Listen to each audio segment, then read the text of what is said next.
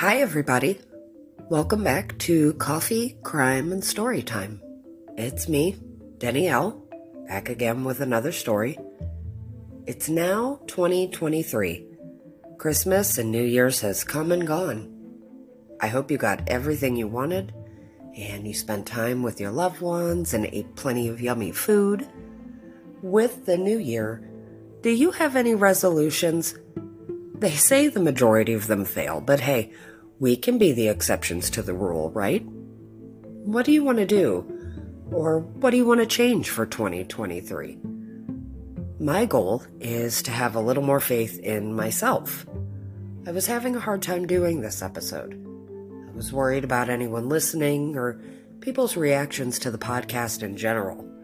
I find it valuable to be authentic and truthful in all things, so I'm sharing that with you. So, my New Year's resolution is to be, well, more resolute. With that, let's move on to our story today. It isn't an easy one, it's appalling, and it's a jarring reminder of what lurks among us. Let's talk about the Turpin 13.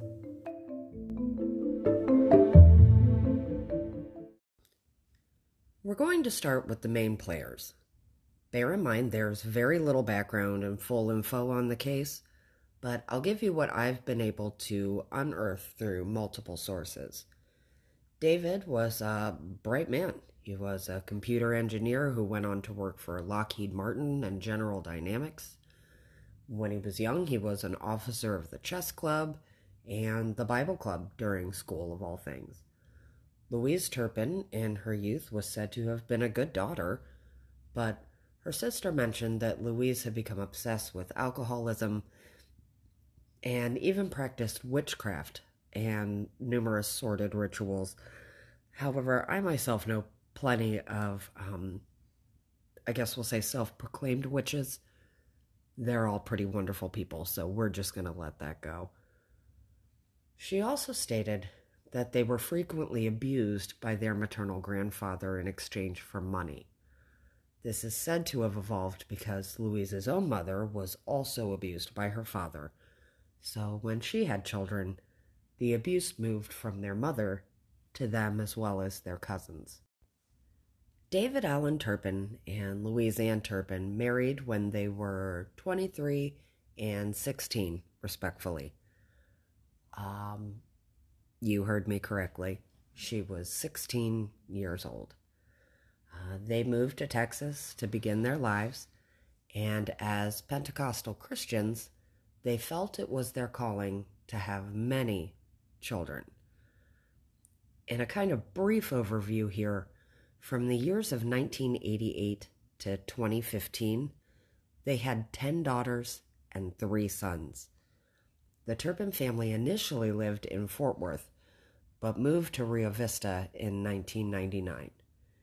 In the beginning, the couple started abusing their children in the form of abandonment and negligence. It soon started shaping into more violent rounds of torture.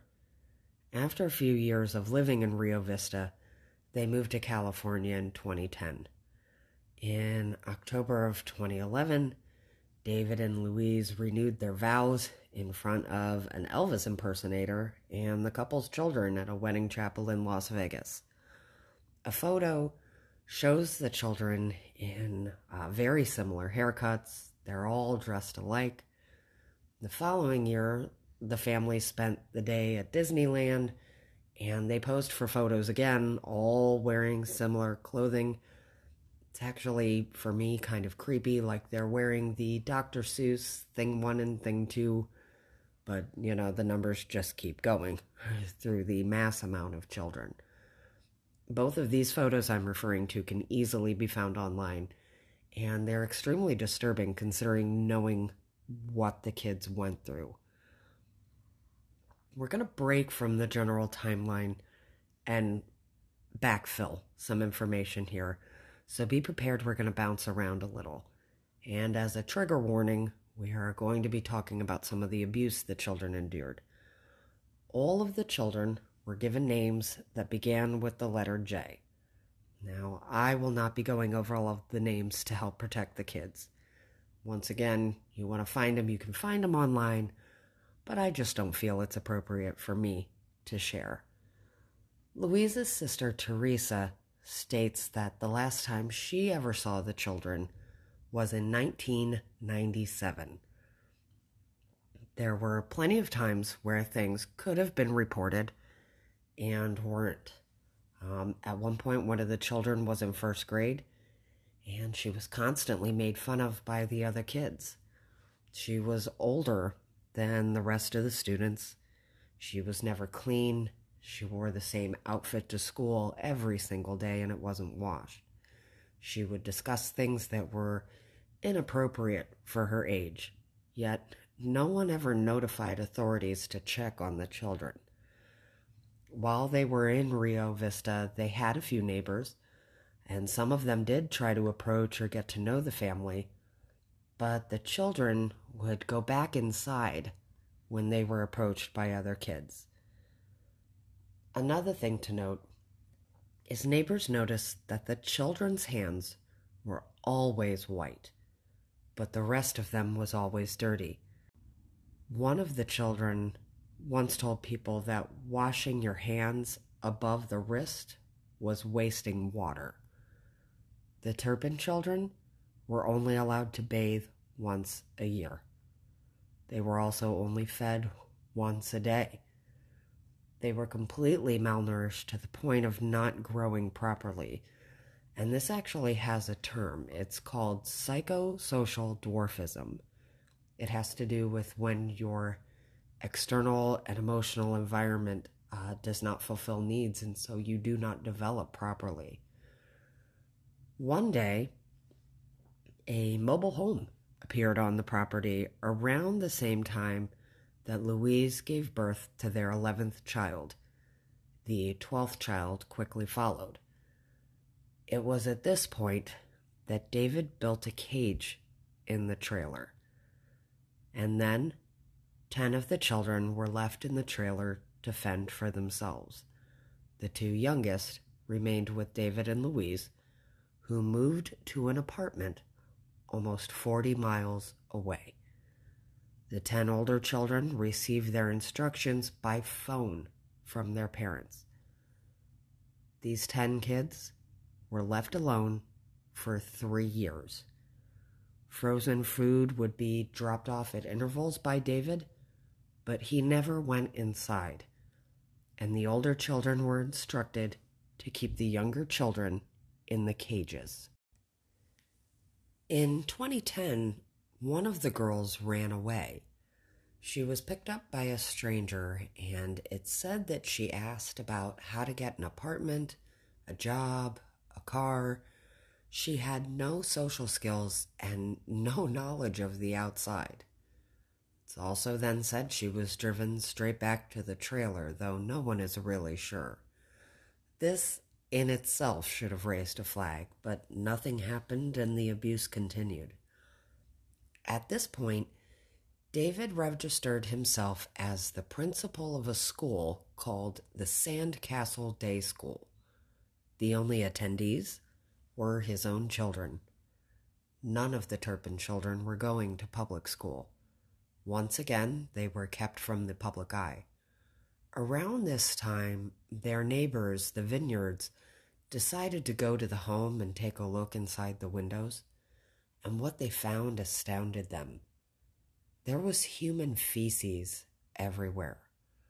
There was splintered plywood, was a chalkboard in the living room, and the children's bedrooms were rows and rows of bunk beds, and there were ropes tied to the beds.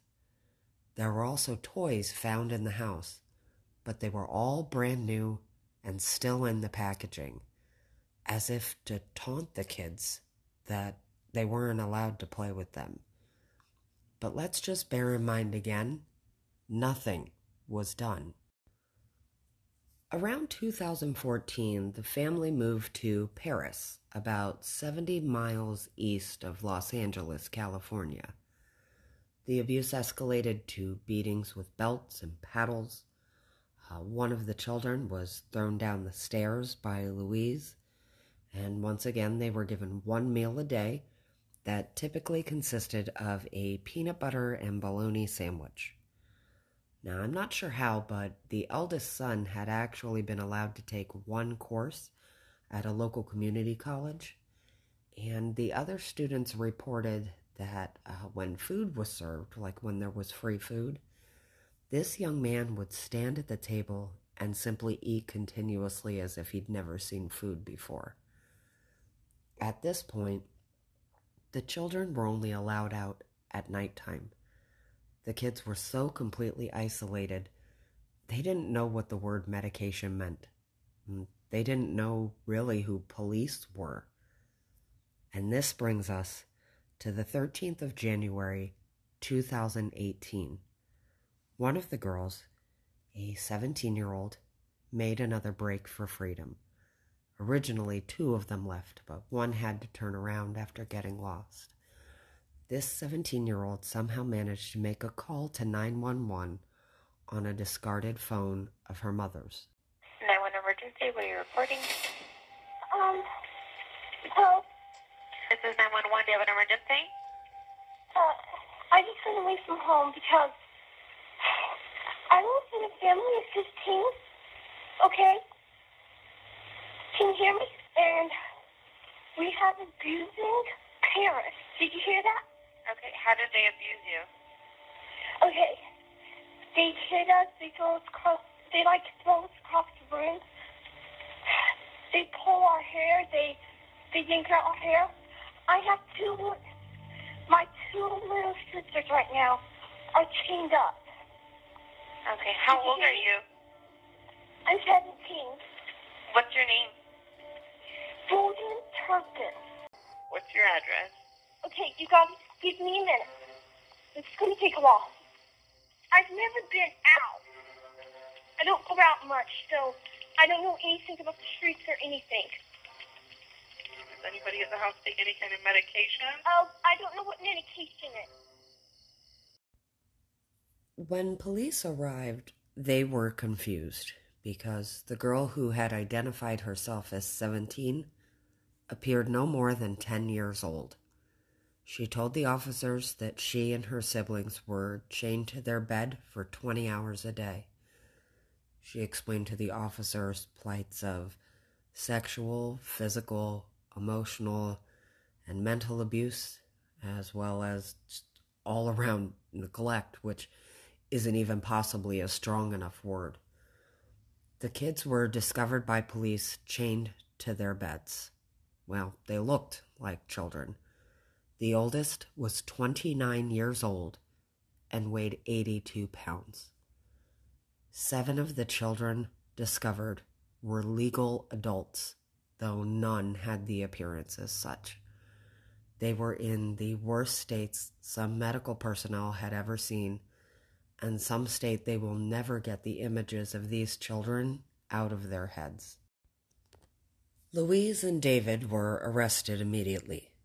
Their counts were torture, false imprisonment, child endangerment, child abuse, cruelty, as well as David being charged with a lewd act on a child under the age of 14. While they originally pled not guilty, they eventually took a plea deal, which stipulated 25 years to life, meaning that the kids would never have to testify. This is why the details are so sketchy, but it's probably the best for the kids. And while never released, the children who were literate wrote down all of their happenings in journals, and these journals have never been released. I don't know if that's something the normal person could stomach ever being able to read. The kids did read victim impact statements, some even stating that they forgave their parents. This, for me, is a case for Stockholm Syndrome. While the person might be your tormentor, they're also your only lifeline to your necessities and the only interaction you receive. The parents also gave a statement saying that they had the best intentions. I'm sure you can guess my opinion on that statement. It is downright infuriating. So, where are the Turpin 13 now? All made wonderful recoveries physically, thank goodness. But there's much more to recovery than physical. Some of the older kids live together, some live independently. For their sake, we don't know where they all are now. And because of privacy, it should be protected. I can only hope that they continue to flourish. And the people who put them through this nightmare, the people that should have loved them above all things, continue to remain in prison and fully accept their responsibility for the heinous crimes they performed on their very own children.